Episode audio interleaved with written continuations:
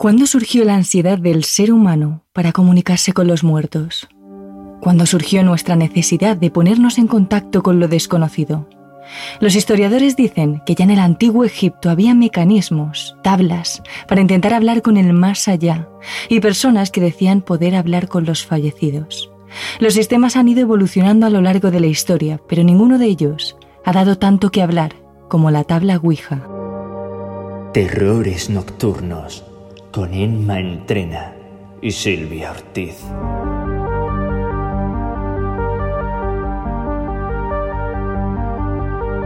El espiritismo, tal y como lo conocemos, tuvo su punto álgido en el siglo XIX, gracias a las icónicas hermanas Fox, Lea, Margaret y Kate. Todo sucedió alrededor de 1848, cuando las hermanas Fox eran tan solo unas niñas que vivían en una espaciosa casa de Hydesville, en California. Pero una noche, algo no las dejó dormir. Primero oían ruidos, como pasos en la despensa o en las escaleras, luego golpes en las puertas y finalmente voces. La noche siguiente se dio el mismo fenómeno, así que las niñas intentaron comunicarse con el ente. Ellas daban palmadas y le pidieron a este que repitiera sus ruidos. Finalmente, tras varios días, idearon un sistema, tres golpes para sí y uno para no.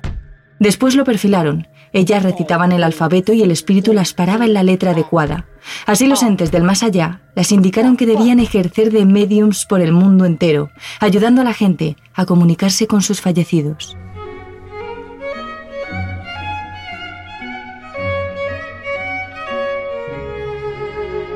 Y así lo hicieron. Kate y Margaret eran las espiritistas mientras que Leah ejercía de representante. Las sesiones de espiritismo se hicieron famosas en el mundo entero. Las gentes de las clases más altas se reunían en torno a una mesa llena de velas para que una medium hablara con los muertos. Personajes tan importantes como Conan Doyle, Harry Houdini, el presidente Lincoln, la reina Victoria o Charles Dickens eran habituales de estas sesiones. El espiritismo era casi el fútbol de la época y poco a poco surgieron más mediums y la práctica se exportó a todos los países del mundo y las hermanas Fox se hicieron inmensamente ricas.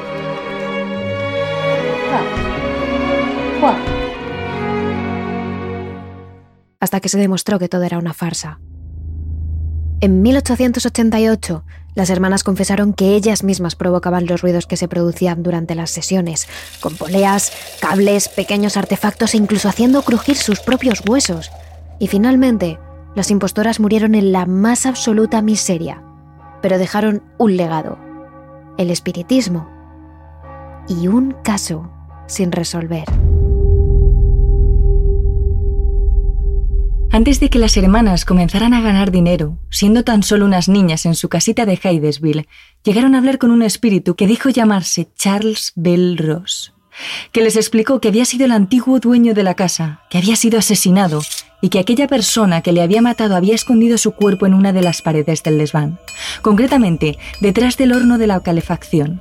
Obviamente nadie le dio importancia a las palabras de estas niñas, pero en 1904 los nuevos dueños de la casa realizaron reformas y hallaron el cadáver de un hombre justamente emparedado en el desván. Los investigadores demostraron que se trataba de Charles, el antiguo dueño de la casa. Pero cuando esto se demostró, las hermanas Fox ya habían fallecido no pudieran disfrutar de la gloria de aquel que quizás fuera su único caso real.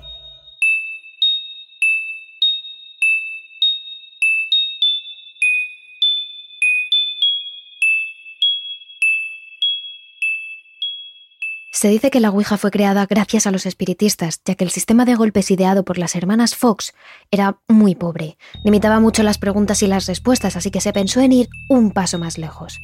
La Ouija fue entonces el siguiente nivel y presuntamente fueron los propios espíritus los que guiaron a los inventores para que pudiesen crear este nuevo artilugio. Finalmente, en el año 1880 nació la Ouija, en una época en la que el espiritismo y todo lo relacionado con los fantasmas se había convertido en un auténtico fenómeno de masas. La patente quedó registrada bajo el nombre de Elijah Bond, abogado e inventor estadounidense que comenzó a utilizarla desde ese mismo año para sus propias sesiones espiritistas. Algunos dicen que su nombre viene de la mezcla de las palabras oui y ya, la traducción en francés y en alemán de nuestro sí. Pero otros expertos, como Bruno Cardeñosa, director del programa de La Rosa de los Vientos, señalan también otra hipótesis que dice que la medium que llevó a cabo la primera sesión de espiritismo con esta tabla se inspiró en el nombre de una diosa egipta llamada Huida para denominar a este nuevo invento. Pero realmente, ¿cómo se juega la Ouija? ¿Cuáles son las reglas que hay que tener en cuenta si quieres contactar con el más allá? Las instrucciones son sencillas. Un tablero que contenga las palabras sí, no, adiós, con todas las letras del abecedario y los números del 0 al 9. Además, los participantes, que tienen que ser mínimo dos o más recomendable ser incluso tres, deben colocarse alrededor de la tabla. Antes de poner el dedo sobre el vaso, deben estar centrados en lo que van a hacer y tener claro que no se trata de un simple juego. Posteriormente, todos deberán recitar una oración antes de empezar. Para establecer una conexión más directa, se recomienda que solo una de las personas que haga las preguntas sea el portavoz del grupo, aquel que conecte con el otro lado. Y sobre todo es importante encontrarse en un ambiente relajado. Lo último que queremos es que los entes que pueden sentir nuestra energía nos noten nerviosos o inseguros, ya que el espíritu podría aprovecharse de nuestra debilidad. Sin embargo, hay ciertas normas que jamás deben romperse jugando a la Ouija. La primera de ellas es que nunca se debe establecer conexión estando en la casa de alguna persona del grupo, ya que si por algún error no se consigue cerrar la puerta con el otro lado, los entes podrían quedarse en esa estancia de forma permanente. Otro de los lugares donde tampoco se debe establecer conexión con el más allá es en el cementerio. El número de espíritus que vagan por ese terreno es mucho mayor y algunos de estos entes pueden no buscar nada bueno. Así que lo mejor es evitar dicho lugar. Además, una vez se comience a jugar, ninguna de las personas que tenga el dedo puesto sobre el vaso o sobre el puntero puede quitarlo sin antes despedirse. Porque de este modo, el círculo creado se romperá y daría vía libre a los espíritus para cruzar y quedarse con nosotros. Otra de las normas a tener en cuenta es la de nunca preguntar la fecha de tu muerte, porque los espíritus podrían simplemente engañarte y decirte un día cualquiera en el que no sucederá nada. Y lo peor podrían fijar una fecha cualquiera y ser ellos mismos los que ese día decidan buscarte para acabar con tu vida. Por último, y muy en línea con esto, jamás retes a un espíritu. Muchas veces la gente no se toma en serio estos juegos y decide bromear poniendo a prueba al ente con el que han contactado. Pero nunca debe subestimarse a un espíritu, porque podría sorprenderte cuando menos te lo esperes.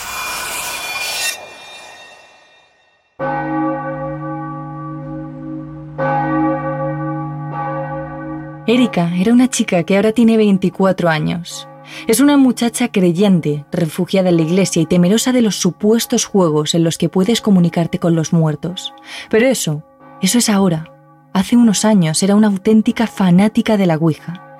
Realmente ella no recuerda quién fue la persona que tuvo la idea de jugar a la Ouija, ni cómo surgió, Solo se acuerda que un día, cuando salió del instituto con su grupo de amigas, decidieron que sería una buena idea comprar una tabla e intentar entablar una conversación con los muertos. Todas fueron a casa de una de ellas, se sentaron en el suelo con las piernas cruzadas, bajaron todas las persianas y colocaron los dedos sobre el puntero. Las chicas se reían, gastaban bromas y hacían preguntas que podríamos considerar inocentes. ¿Qué carrera estudiaban? ¿Si se iban a casar? ¿Si les iría bien con sus parejas? Lo consideraban simplemente un juego. Y poco a poco, el juego pasó a convertirse en costumbre. Cada vez que salían del colegio iban a casa de alguna de ellas para sentarse alrededor de la Ouija. Aunque muchas personas entre sus familias y amigos las decían que pararan, ellas simplemente pensaban que no eran lo suficientemente valientes para jugar y seguían adelante. Después de meses jugando con la tabla, poco a poco, se fueron volviendo más atrevidas y comenzaron a hacer preguntas, que nunca se debería hacer ante una Ouija, como cuál iba a ser la fecha de su muerte. Todo era un inocente juego, hasta que dejó de serlo, hasta que una sesión lo cambió todo. Y, yo le dije, si hay alguien aquí realmente, denos una señal. Y en ese instante las persianas empezaron a mover. se escuchó mucho ruido y en ese momento nosotros nos dimos cuenta que no era un juego. Fue en ese momento cuando se dieron cuenta de que realmente al otro lado había alguien contestando a sus preguntas, cuando se dieron cuenta de que habían abierto una puerta al más allá. Pero eso no las detuvo. Al contrario, las niñas, tal y como lo cuenta Erika, se volvieron cada vez más adictas, como si la Ouija las absorbiera. No eran capaces de dejar de jugar cada tarde, no podían hacer otra cosa que jugar con esta tabla. Y la tabla las contestaba, con golpes, con ruidos, con caídas de objetos, pero las chicas nunca lo interpretaron como algo malo, sino como una simple señal. Y así, jugando, pasaron los años. Hasta que un día decidieron ir más allá y preguntarle a la Ouija si podrían hablar con una persona en concreto, con el familiar de una de las jóvenes que había fallecido hacía muy poco tiempo. Y por supuesto al principio todo fue bien. Lo que fuera que hubiera al otro lado, contestaban las chicas con dulzura y con amabilidad, como si realmente se preocupara por ellas. Hasta que un día, una de las jóvenes se dio cuenta de que algo no cuadraba. La respuesta que daba a las preguntas que le hacía no eran coherentes o eran directamente falsas. Así que esta chica comenzó a sospechar y quiso saber quién era realmente el espíritu que había estado hablando con ellas. Y esto es lo que cuenta Erika que pasó. Pero al pasar del tiempo, una amiga empezó a darse cuenta que, que esa no era la persona que ella, que ella conocía porque hacía preguntas y, a veces las preguntas no eran contestadas con lo que realmente pasó. Y hubo una vez que le preguntamos quién era realmente y nos dijo que era Satanás. El mismísimo Satanás. Las jóvenes no supieron si ese ente que había estado jugando con ellas era el propio Lucifer o solo un espíritu que estaba tratando de asustarlas. Pero fue en ese momento en el que se dieron cuenta de que habían estado jugando con fuego habían estado hablando con un espíritu maligno sin ningún tipo de protección ni de cuidado. Y decidieron dejarlo, tiraron la tabla, no volvieron a jugar, ni siquiera hablar de ello. Pero el espíritu no quiso dejarlas a ellas. Ese malvado ente se pegó a la espalda de Erika y la siguió hasta su propia casa, y allí comenzaron a pasar cosas absolutamente inexplicables. Desde ese momento, Erika sentía como algo la perseguía, la observaba mientras caminaba por los pasillos de su pequeño apartamento. Sentía su mirada, oía sus pasos, a veces sentía incluso su respiración en la nuca. Cuando menos se lo esperaba, las luces de su habitación se apagaban con un chasquido y la lámpara de su mesilla de noche caía al suelo con un estruendo. Erika nunca logró ver a ese ente, pero le sentía. Porque a veces siento que hay, alguien al lado de mí o que alguien me está tocando o que alguien me, me quiere me quiere tapar la boca para que no pueda respirar. Y son en esos momentos que realmente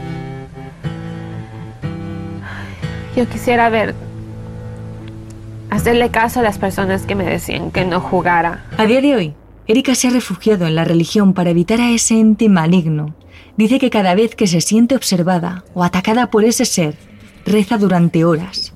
Sin embargo, a día de hoy, años después de haber tirado la Ouija, sigue sin haberse recuperado. Aún no puede estar sola en su casa y, por supuesto, no puede dormir sola. Todavía no ha sido capaz de desprenderse de ese ente, al que lleva colgado del cuello. De hecho, Erika solo cuenta su historia, para poder dejar un mensaje a todos aquellos que piensen seriamente en jugar a la Ouija. Pero para los que quieran realmente jugar esto, yo, yo no se los recomiendo.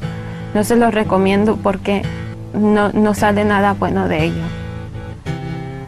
Es algo, bueno, a mí hasta la fecha me ha perseguido. Poco a poco me estoy, me estoy mejorando, pero yo no sé cuándo realmente me voy a poder deshacer de esto. Nada bueno viene de esto, nada.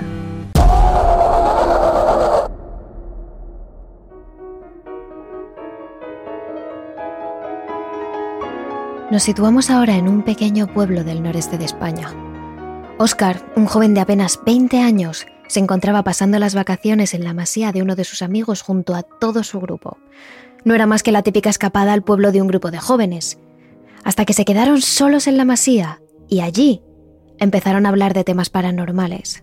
Pero entonces, el dueño de la casa les contó una de las leyendas del pueblo. Allí había una casa en la que habían muerto varias personas de una manera terrible y sobre la que corrían muchas historias, en la que mucha gente del pueblo había vivido experiencias paranormales. La sorpresa hizo mellante a los jóvenes que, valientes, en medio de una sofocante tarde de verano, decidieron acercarse a esa casa. Era un inmenso chalet de dos plantas, todo tapiado y con la puerta cerrada.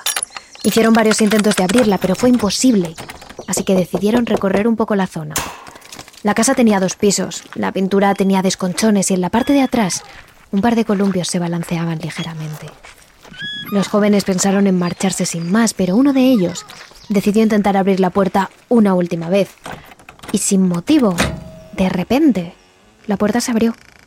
Antes había sido completamente imposible de abrir y ahora se había abierto simplemente con un crujido, como si alguien les invitara a entrar. Los chicos pasaron y entornaron la puerta con cuidado.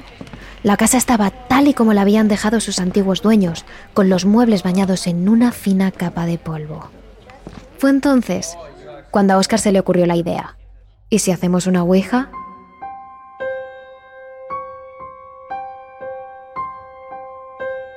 Surgió como algo divertido. Ninguno de ellos creía en lo paranormal, ninguno tenía miedo, y a ver quién se atrevía a cobardarse delante de sus amigos, así que no dudaron en probar la experiencia. Cogieron una caja de cartón y escribieron en ella el abecedario, sí, no, hola y adiós. Como puntero, utilizaron un pequeño vaso de chupito que sacaron de una alacena. Era un invento rudimentario, pero a ellos les valía. Se sentaron en el suelo de la estancia principal, en el salón, desde su posición, Oscar recuerda ver una ventana y el cuadro de una mujer colgado en la pared. Y precisamente fue Oscar el primero en tomarse el juego a broma. Pregunta una y otra vez si hay alguien ahí, y es el primero en mover el vaso para meter miedo a sus compañeros, que poco a poco empiezan a asustarse, pero al final el chico lo reconoce. Había sido él el que había movido el puntero. Sus amigos le reprochan, le dicen que ya está bien y que se lo tome en serio. Y es entonces cuando empieza el juego de verdad. Y esto es lo que cuenta Oscar que pasó. Todos pusimos el dedo en el chupito otra vez. Dijimos, ¿hay alguien aquí? Si hay alguien aquí que, que, que mueva el vaso, no sé qué. Y bueno, se movió. Claro, ahí yo no lo había movido. Y miré, enfrente mío estaba un, un amigo, tampoco lo había movido, porque se le veía en la cara, estaba blanco. No habíamos sido nadie. Esta vez, el vaso se había movido solo. Aún así, los chicos se acusaron entre ellos, diciendo que habían sido unos u otros, intentando asustar a los demás. Pero esta vez, Oscar sabía que no había sido ninguno de ellos, así que fue él el que se lanzó a hacer preguntas para demostrarles que allí con ellos había algo más, algo sobrenatural. Empecé a hacer preguntas. Si alguien aquí, que vaya al sí. Con rapidez, al minuto, nadie se lo esperaba, y los dedos se nos fueron rápidamente con, con el vaso al sí. Ahí nos quedamos todos de piedra, empezó a haber un frío increíble. Y fue algo que, que, que, la sensación rarísima, como si hubiera alguien detrás tuyo todo el rato, como si te estuvieran mirando, no sé. Una sensación de miedo y extrañeza comenzó a apoderarse de los jóvenes. Aunque las tardes de verano son largas en España, la noche había empezado a caer, pero aquel frío no era normal, como tampoco lo era que sin nada de viento los columpios se hubieran empezado a mover de arriba abajo, chirriando sobre los gozones. Tampoco lo era que la puerta de la entrada hubiera empezado a abrirse y a cerrarse, golpeando sobre los marcos, sin ningún tipo de corriente. Los chavales asustados decidieron encender las linternas de su móvil para iluminar bien la sala y la improvisada ouija. Allí no había nadie. Estaban completamente solos. Con algo más de luz y tras varios minutos, comenzaron a calmarse y a pensar que simplemente se habían sugestionado. Así que uno de los jóvenes se envalentonó de nuevo y a través de la Ouija le hizo al ente una de las preguntas más peligrosas que se pueden hacer. Cuando murió, al ente no debió de gustarle, porque les contestó de forma violenta. Empieza a ir de un lado a otro, de un lado a otro, y eso nosotros no sabíamos qué era en aquel momento, no, no teníamos ni idea, de un lado a otro. Nos mirábamos, decimos parar ya, parar ya, parar ya, parar ya, entre nosotros, parar a hacer esto, parar a hacer esto. De repente vino un aire y cerró la puerta, pero, pero fue un portazo que, que nos quedemos todos quietos. Fue entonces cuando sus móviles emitieron un pitido. Todos ellos se estaban quedando sin batería. Era imposible, solo llevaban allí un rato y habían entrado con los móviles completamente cargados. Pero estaba pasando. Los jóvenes ya no pensaron en nada más. Se levantaron dejando allí la tabla e intentaron salir. Querían irse antes de que terminara de anochecer, pero al intentar abrir la puerta, se dieron cuenta de que se había trancado. Era imposible. Por más que lo intentaran, no podían salir. Intentamos abrir la puerta y no se podía, no se podía. Y cada vez nos angustiábamos más, nos angustiábamos más. Y estábamos en, ese cuarto, en el salón. Era como si alguien hubiera ahí, estuviera ahí y, nos estuviera mirando y no quería que, que saliéramos. Mm, me giro, me dio por girarme a mirar la ventana donde estaba sentado enfrente y de repente veo una persona afuera. O sea, veo un. O sea, no, no tal cual la cara, un poco, blanca, una persona muy blanca, la silueta casi como asomada. El miedo cundió entre los jóvenes al ver esa figura mirándolos desde la ventana. Gritan, corren hacia la puerta, empiezan a darle patadas, solo piensan en salir de allí. Pero Oscar había visto las suficientes películas de miedo como para saber que si se iban sin el permiso del espíritu con el que habían contactado, les perseguiría allí donde fueran. Y eso fue lo que les dijo a sus amigos. No podían permitir que el espíritu fuera tras ellos, así que tras varios minutos intentando convencerlos, todos con el miedo en el cuerpo y una enorme sensación de angustia, colocaron el vaso sobre el cartón y volvieron a sentarse alrededor de la Ouija. Tenían que acabar el juego. Todos casi llorando pusimos el, el dedo en el vaso de chupito. Dijimos, nos podemos ir, por favor, nos podemos ir. Y nadie contestaba. Nos podemos ir, por favor, nos podemos ir. Seguía sin contestar nadie. Y a la media hora coge y de repente el vaso sale volando, pero es que es rapidísimo hacia el sí.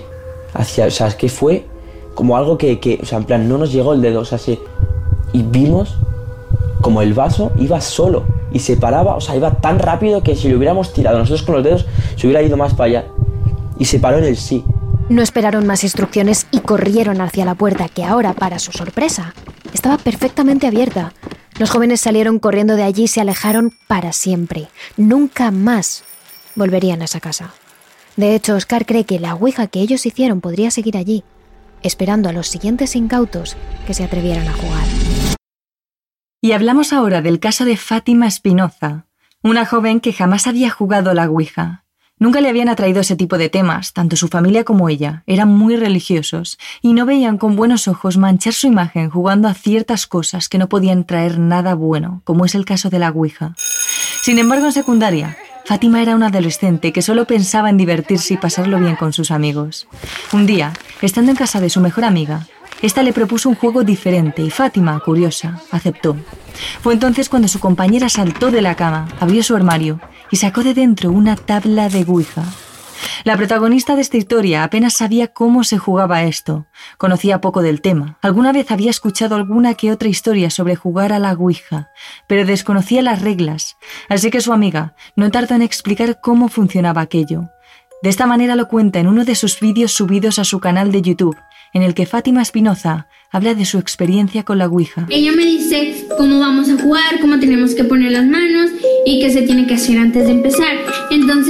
Me dice, primero tenemos que pedirle permiso a las pues a los espíritus o a la Ouija o no sé qué le pedimos permiso, pero le tenemos que pedir permiso y le preguntamos, ¿podemos jugar? Eh, poniendo las manos sobre el triangulito que, que tiene esa cosa con la que se mueve. Y cuando nosotros hicimos esa pregunta, directamente se fue al sí. Y yo, yo le dije a mi amiga, deja de estar moviendo esto. Y ella me dijo, es que yo no lo moví. El corazón de Fátima se aceleró. Jamás había visto algo como aquello. No podía creer que aquel vaso se hubiese movido con tanta fuerza y tan directamente hacia el sí. Así que antes de seguir jugando, miró debajo de la tabla y comenzó a palpar la base de esta para ver si había algún mecanismo, ya sea con imanes o cualquier otra cosa que hubiese movido el cilindro de cristal. Sin embargo, por más que lo buscó, allí no había nada. Fue en ese momento cuando Fátima supo que tanto su amiga como ella estaban jugando algo muy serio. Ambas decidieron comenzar a hacer preguntas. Al principio eran preguntas insignificantes, pero poco después las niñas decidieron preguntar a los espíritus por temas más personales. En unas semanas Fátima se iría a vivir con su madre a Nueva York, y cuando preguntó a la ouija si de verdad esto iba a ocurrir, la tabla escribió lo siguiente. Sí, nos iremos todos juntos a Nueva York. A lo que Fátima respondió. Disculpa, ¿quién es? ¿Nosotros o yo nada más? Porque pues que alguien del más allá o quién sabe qué, qué demonios te esté diciendo que ellos también se van a ir contigo yo ahí ya fue cuando yo ya me empecé a poner un poquito asustada y, mal porque realmente eso te domina muy fácil y luego si eres muy miedoso como yo, pues sí, sí te atrapa. Sin embargo, la cosa no acabó aquí. Fátima decidió preguntar más cosas sobre su vida, una de ellas muy personal. Cuando ya tenía apenas dos años, su padre falleció. y decidió dirigir sus preguntas hacia ese camino. Pues a mí se me ocurrió preguntar por él y preguntar sobre los culpables de su muerte, de su asesinato. Entonces cuando yo pregunté, ¿saben quiénes son los culpables de su muerte? La Ouija me contestó, sí, sí sabemos y si quieres nos podemos hacer cargo de esa persona o nos podemos vengar. Pero cuando a mí me dicen eso, yo me asusté mucho. Y después pregunté que si yo los conocía o que si eran cercanos a mí. Y me dijeron que sí, que efectivamente eran personas muy cercanas a mí. Y en ese momento yo me puse muy mal porque, o sea, realmente yo no sé si eso sea cierto, yo no sé si, si la Ouija lo hace para que tú te metas más en el juego y te quedes loco realmente o qué onda. Pero cuando me empezaron a hacer esas preguntas yo le dije, mira, ¿sabes qué? Yo ya no quiero jugar yo ya quiero terminar con esto porque realmente yo ya me sentía muy mal y me sentía muy asustada. Las jóvenes, intranquilas, preguntaron si podían irse ya, a lo que la Ouija respondió rápidamente un no. Ellas se miraron, no sabían qué podían hacer, pero a su compañera se le ocurrió volver a hacer preguntas poco importantes para aburrir a aquellos espíritus y que las dejaran marchar. No se sabe si fue eso exactamente lo que hizo que los seres del más allá cambiasen de opinión, pero lo cierto es que poco tiempo después cuando volvieron a preguntar si podían irse, la Ouija respondió un sí.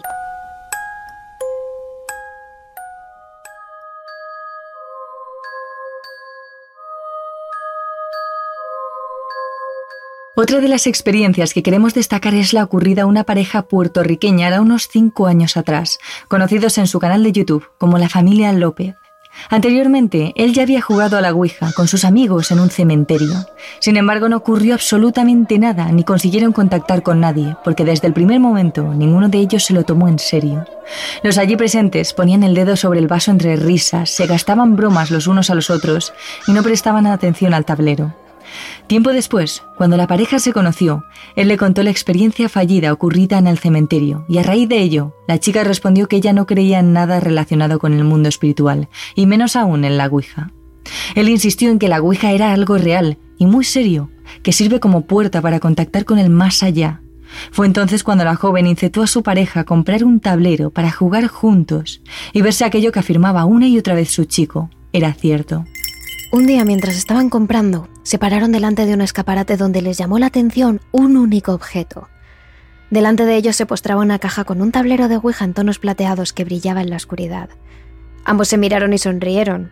A los dos les atraía mucho esa Ouija en concreto, así que decidieron comprarla, y junto a ella se llevaron también dos velas blancas. Esa misma noche, en casa de él, mientras el resto de sus compañeros dormían en sus respectivas habitaciones, la pareja decidió abrir la caja. Eran las 12 en punto. Una buena hora para contactar con el más allá. Sacamos la guía, prendemos las dos velas, respiramos, calmamos nuestra mente. Y no se escuchaba nada. No se escuchaba todo el mundo nada, durmiendo. todo el mundo estaba durmiendo. Ok. Era un silencio. Y empezamos. Y en verdad se empezó a mover, ella no lo creía. Cuando Yo, estaba, yo cuando había una- empezó a moverse por primera vez, yo dije, ¿eres tú? Pues, no, no soy yo, en serio. Nada más pusimos las manos y empezó a moverse. Y se mueve como, Cuando hacemos como suavecito así. Cuando se hace la pregunta, empieza a moverse. Se encontraban en un ambiente tranquilo. Los López ponían toda su atención en el tablero. Una vez establecieron contacto, empezaron a hacer preguntas y todas fueron respondidas desde el más allá.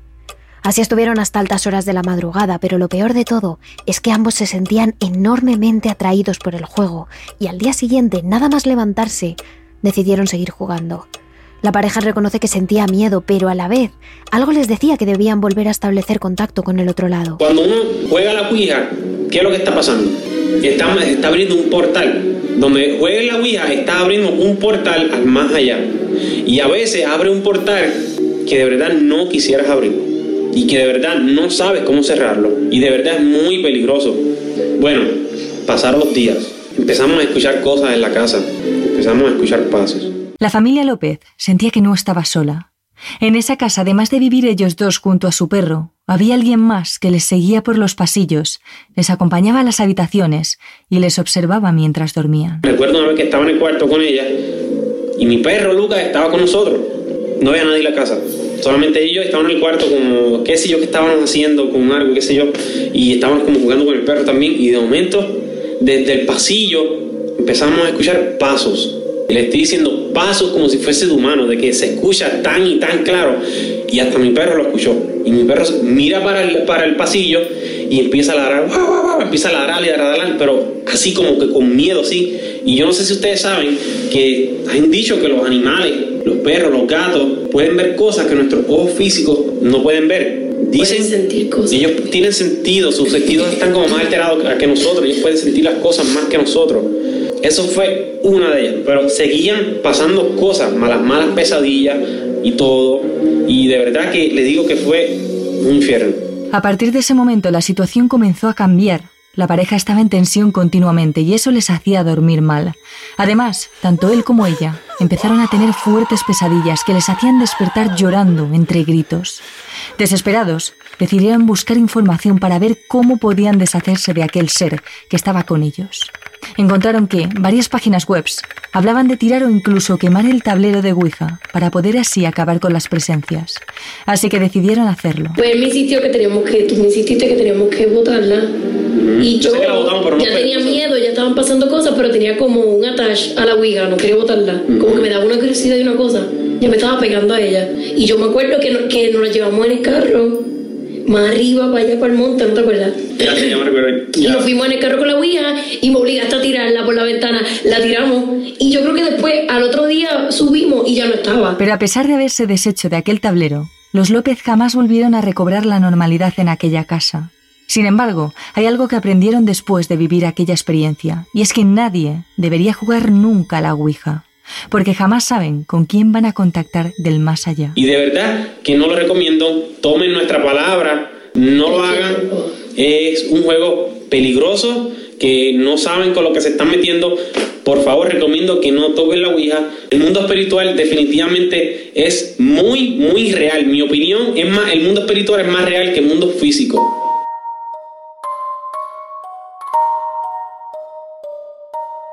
A día de hoy, siglos después de su invención, muchas personas siguen intentando contactar con el más allá a través de la Ouija. Pero como hemos podido escuchar, una vez abrimos la puerta al otro mundo, no siempre es posible volver a cerrarla. Y quizás es por ello que la mayoría de personas que han hecho la Ouija alguna vez cuentan que después algo paranormal, algo desconocido, se quedó pegado a ellos, que a partir de ese momento empezaron a vivir ataques paranormales. Todos presenciaron extraños sucesos inexplicables. La mayoría afirma que después de aquello siente que no está solo, que siempre va a haber alguien que le siga allá donde vaya. Un ente que no pueden ver, pero que afirman se les aparece en sus sueños y por eso todos los que han jugado a la Ouija posteriormente tienen horribles pesadillas que se les repiten una y otra vez y en las que ven a aquellos seres del más allá que se han quedado a su lado. empezamos a, a tener eh, eh, pesadillas. Nosotros, yo tuve una pesadilla una vez como que, como que yo estaba durmiendo y sentí como un demonio encima de mí, como que me asfixiaba, bien feo y bien horrible. Esta también tuvo malos sueños, pesadilla. Ella una, tuvo una, una, ¿qué fue? Una pesadilla que yo era como un demonio, algo si me recuerdo eso. Pues nada, ya se despertó de esa pesadilla llorando y qué sé yo, la tuve que calmar. Al pasar del tiempo también yo ya no podía dormir, yo tenía pesadillas, nada más me la pasaba, cualquier cosa que sucedía yo me asustaba. Y hasta este momento todavía suceden cosas que, que me asustan, yo no puedo estar sola en la casa, no puedo dormir sola. Tuve como, como un tiempo con pesadillas, con tal, y, y todavía lo recuerdo y los pelos se me ponen de punta. Hace mucho una persona me preguntó que qué fue lo peor de haber jugado a la Ouija. Y yo le contesté que el no dormir. Porque realmente después de haber jugado eso, duré más o menos como tres semanas sin poder dormir, soñando feo o simplemente teniendo insomnio, pero con mucho miedo, hasta que yo ya no pude y tuve que ir con un sacerdote y hablar con él, decirle todo lo que había hecho con la Ouija y todo eso. Y ya él ya me dijo que rezara, que orara, y él oró por mí. Y sí, después de eso yo pude dormir mejor y me sentía más tranquila y por fin pude descansar. Terrores Nocturnos, realizado por David Fernández Marcos.